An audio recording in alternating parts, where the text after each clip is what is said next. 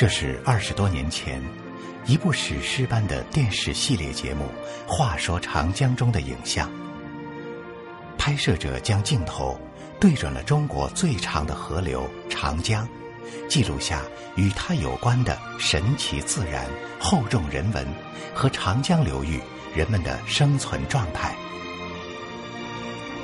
上世纪八十年代，中国人的生活正面临着翻天覆地的变化，时代变迁的急促脚步，成为《话说长江》中最具历史张力的影像。这部长达二十五集的系列节目，来自四千多分钟的电影胶片素材，鲜活的画面背后是历时整整一年的艰辛拍摄。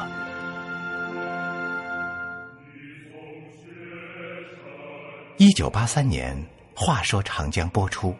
创造了一个万人空巷的收视奇迹。当年的报道这样描述。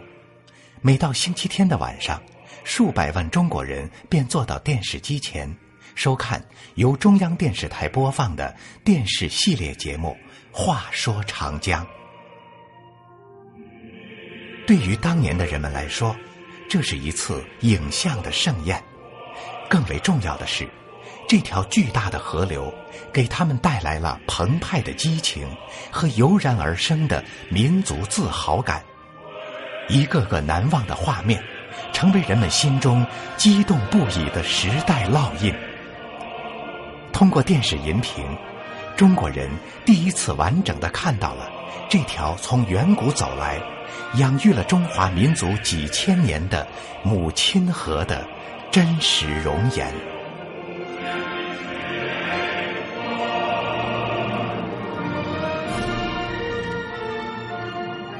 二零零四年，距离《话说长江》播出整整二十年后，中央电视台《再说长江》摄制组沿着当年开拓者的足迹，又一次开始了大规模的拍摄。